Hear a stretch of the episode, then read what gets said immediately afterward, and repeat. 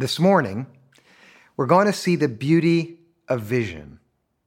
And I'm going to introduce you to two men who were inspired by God's vision to fight for good. You know the expression, fight the good fight? The Apostle Paul was mentoring a young man named Timothy whose faith was going to mean trouble for him. Following Jesus would steer him into conflict, but Paul knew this is how God changes the world by inspiring his people with a vision of the future that will get them involved in the right kind of trouble in the present. So he wrote to Timothy to encourage him fight the good fight of faith. Whenever a person sees God's vision and then gets to work to make it happen, he's going to find himself facing a fight. Not a battle fueled by his ego or his insecurity or his agenda, but a fight inspired by the faith which knows where we are right now is not where God wants us to be. And in order to get there, we're going to have to go through some conflict. The beauty of vision is when God's picture of the future comes to us in the present and shows us what we should be fighting for right now.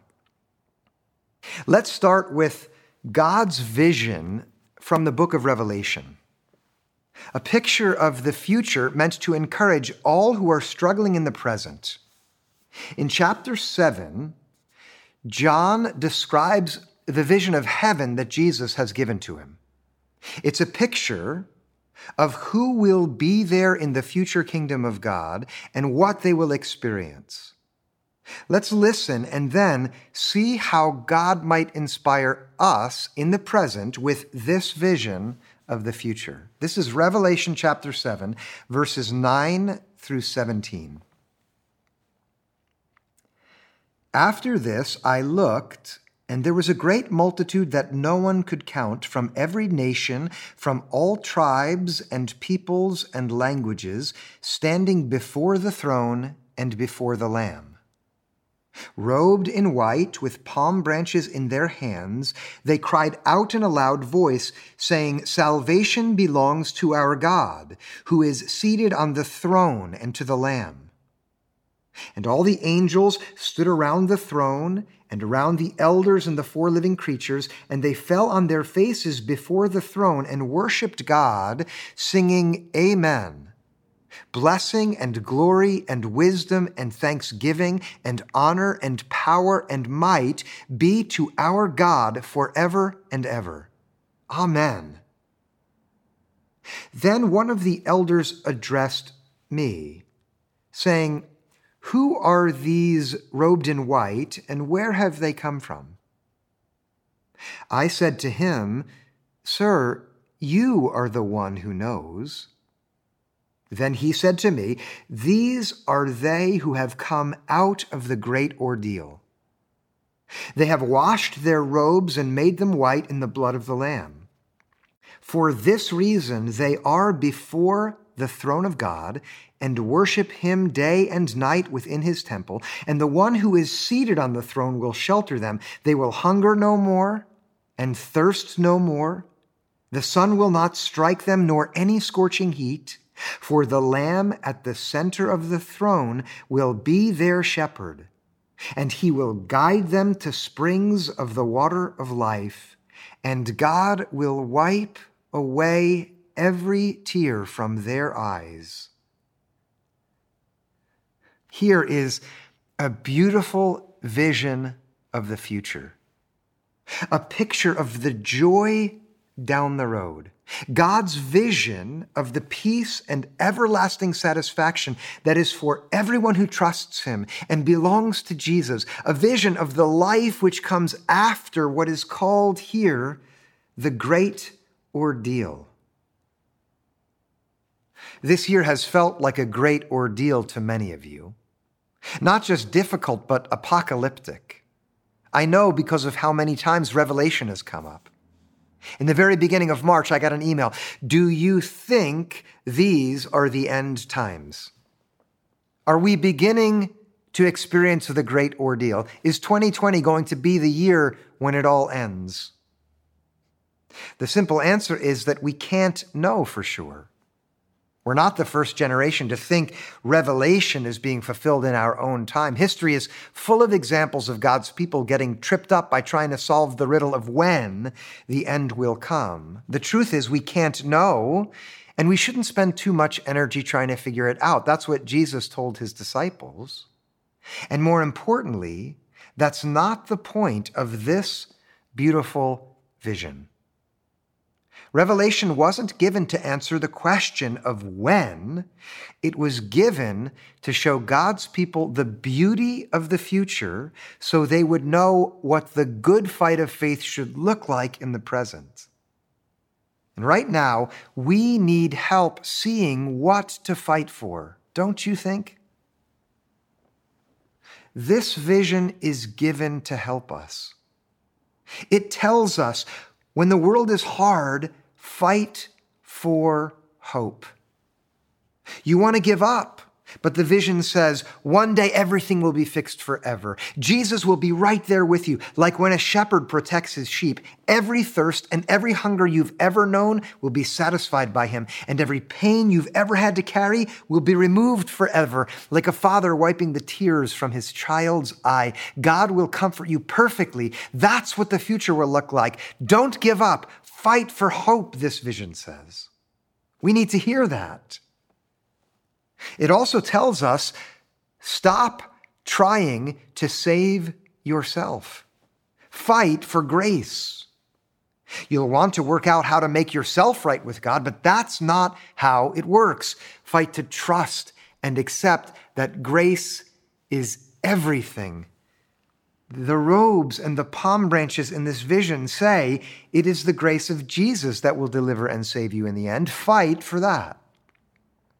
No amount of hard work on your part is going to wash out the stain of your sin. And unless your robes are clean, you can't be with God. But the promise here is that the cleansing required for you to stand unblemished in God's presence has been provided by the blood of the Lamb, Jesus. He chose the cross to cleanse you from sin. Now he sits upon the throne of God and he's chosen to purify you by his grace. You are free because he's liberated you. The vision tells us fight for grace. We need to hear that too.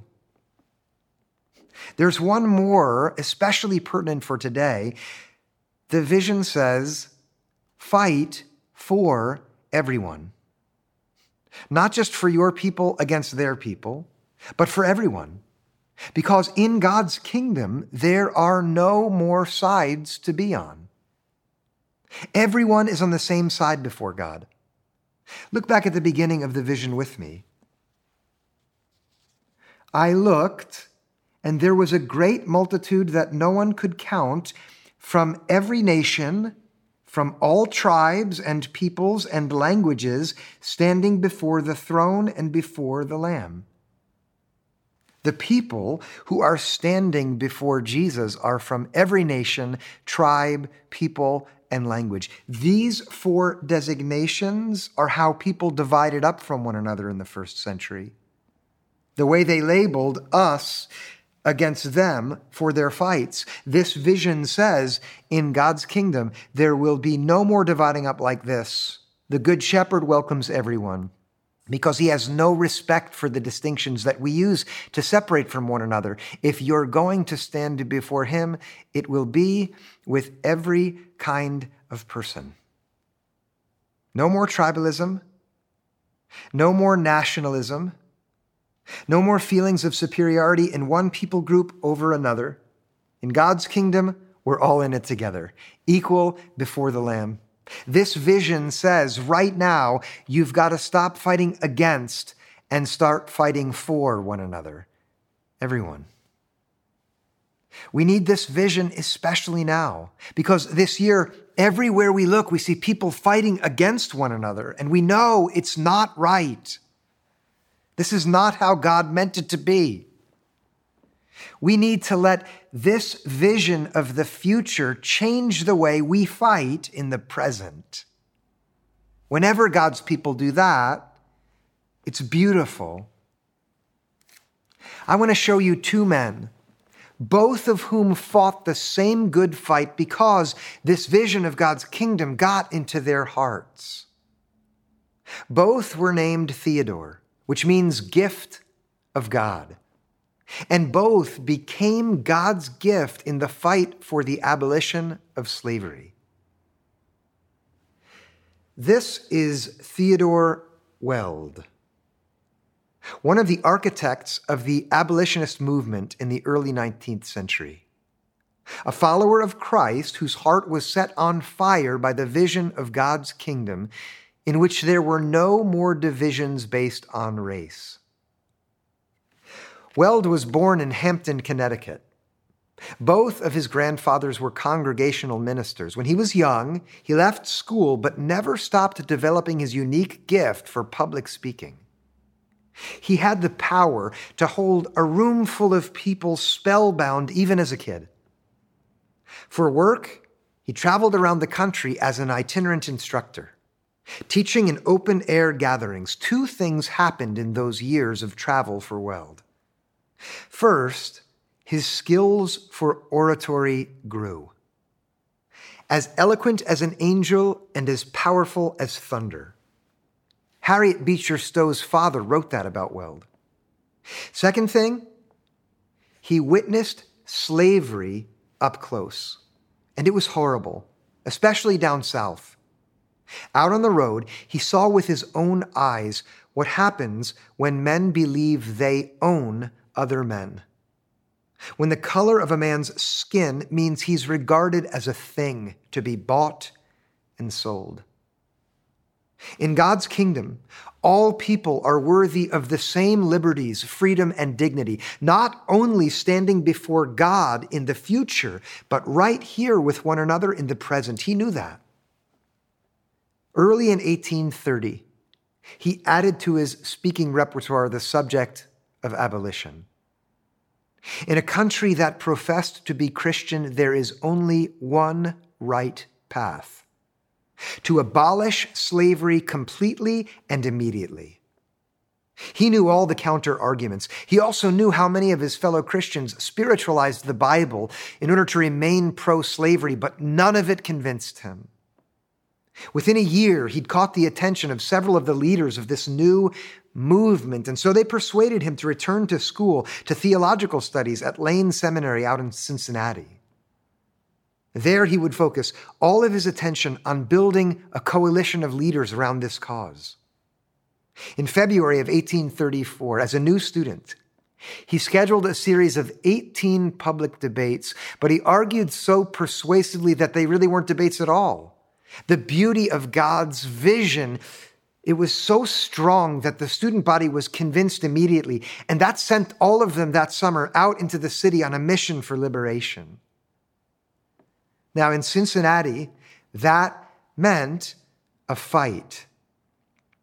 By the fall, rumors of violence against the seminary were circulating, and in response, the trustees of Lane shut down the Abolition Society on campus, and they passed a rule forbidding any further discussion of slavery, even at mealtimes, and they threatened Weld with expulsion.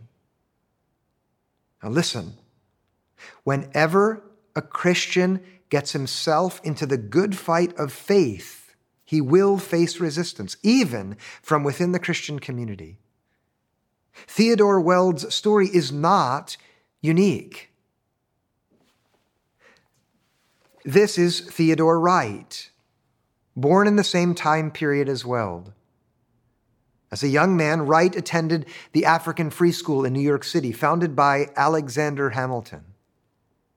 Wright was so bright and hardworking that in 1825 he was admitted to Princeton Theological Seminary, where he became the first African American student to graduate from any seminary in the United States.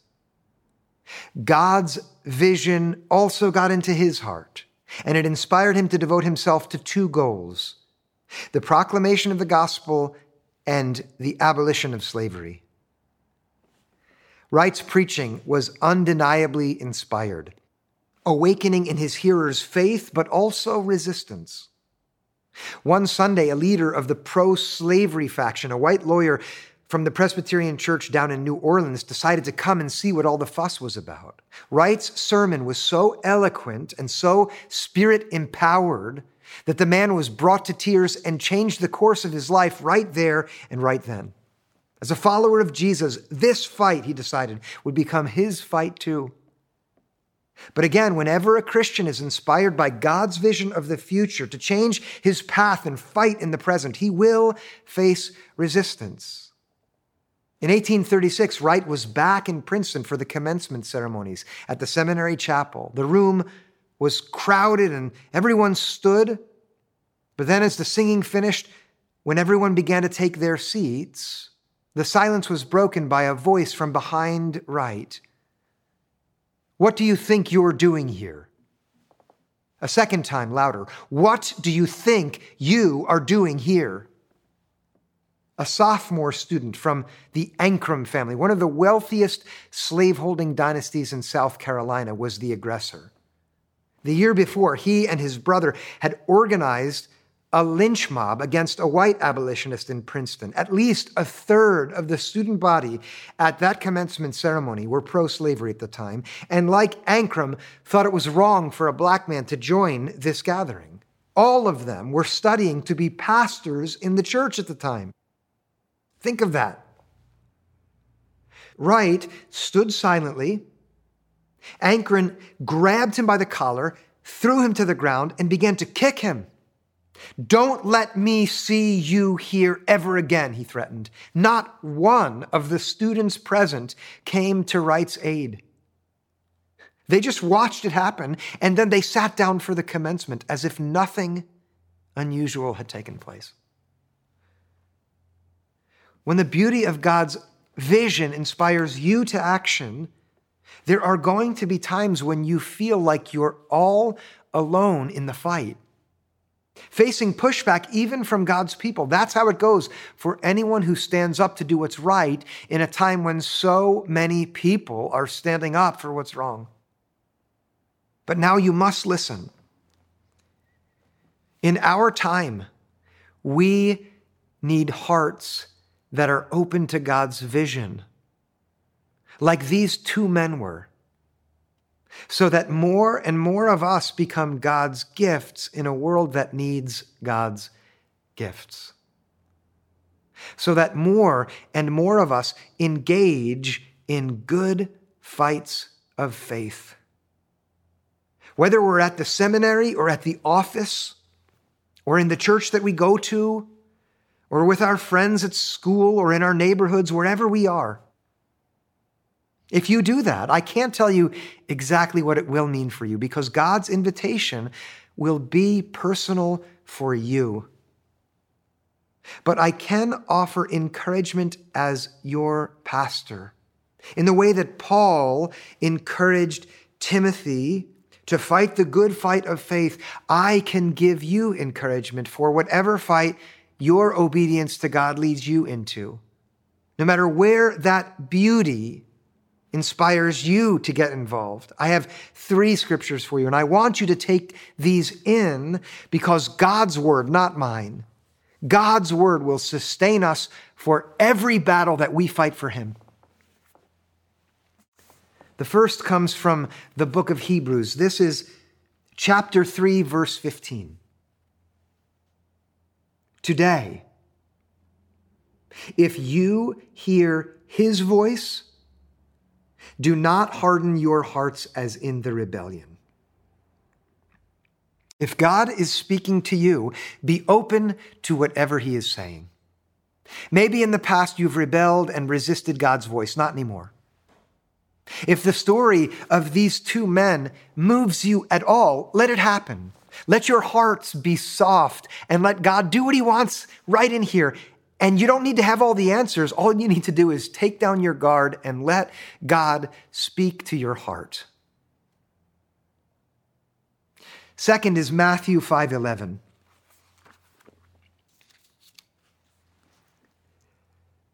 Blessed are you when people revile you and persecute you and utter all kinds of evil against you falsely on my account.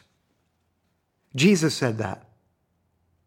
Whenever a person gets into the good fight of faith because she trusts and follows Jesus, people will treat her badly. But when that happens, don't get discouraged or give up. In that moment, remember Jesus' words here. You are blessed when you face the fight because God's vision has inspired you. Third is a promise from the book of Galatians. This is chapter 6, verse 9. So let us not grow weary in doing what is right, for we will reap at harvest time if we do not give up. That's a promise attached to some encouragement. And you know, neither one of our Theodores gave up on God's vision, and neither should you. Wright left the seminary that evening mistreated but undeterred. He continued to write for the Freedom Journal, the nation's first black owned and operated newspaper, publishing articles that only meant more resistance. But instead of retreating to his church in New York City and being quiet, he began to travel all over the country, pouring his energy into founding the American Anti Slavery Society, where he remained on the executive committee through the most challenging years of the fight. He didn't give up, he persisted, and you should too. Theodore Weld, same story. In the fall of 1834, he marched right into the administrative offices at Lane Seminary. I will not stop talking about abolition just because you made it a rule at your school. And then he withdrew his registration. When word spread to the student body, 103 more students resigned with him. Only eight remained enrolled. There was even a trustee Asa Mahan, who resigned as an expression of solidarity with the students, he saw in their resolve the bright light of the truth that always shines through God's vision, and he joined the fight. The whole group headed north and enrolled at the new Oberlin College with three conditions. No one tells us what we can talk about. You admit white students and black students according to the same rules. And third, you hire our friend Asa to be the president of the school. They agreed to all three. Weld would later go on to co write the definitive history of slavery in America, which many regard as the most important literary contribution to the cause of abolition. There is beauty in God's vision every time it finds a heart that chooses to trust. And then goes to get involved in some good fight of the faith. What do you say we get ourselves into some good fights? The world needs men and women who are inspired by the future vision that God gives to fight right now for the truth in the present. What do you say? Not our fights, but the good fight of faith. Let's pray now to the one whose vision gives us everything we need. Let's pray. God, we thank you that You've given us in the scriptures everything we need to be inspired, to know how to be involved right now in this world which you love, to be your agents of change in a world that still needs to change. God, may we receive this morning from this beautiful vision in Revelation the reminder that we should go on fighting for hope every time we feel hopeless the assurance that we should go on fighting for grace every time we make the mistake of believing that it's up to us to save ourselves. And then also give us the strength and the wisdom to go on fighting for every person rather than against one another. Inspire us with these stories of these two Theodores to be God's gifts, to be your good gifts in this world which needs it, and then burn brightly through us even now so that we become the people you mean us to be, especially in a time when we're tempted to divide up. Instead, unite us in your love and in your truth so that we fight together. God, we ask for this in the name of Jesus, who is the Lamb, whose blood was poured out for all of us so that we can be welcomed into your kingdom forever. We thank you in Jesus' name. Amen.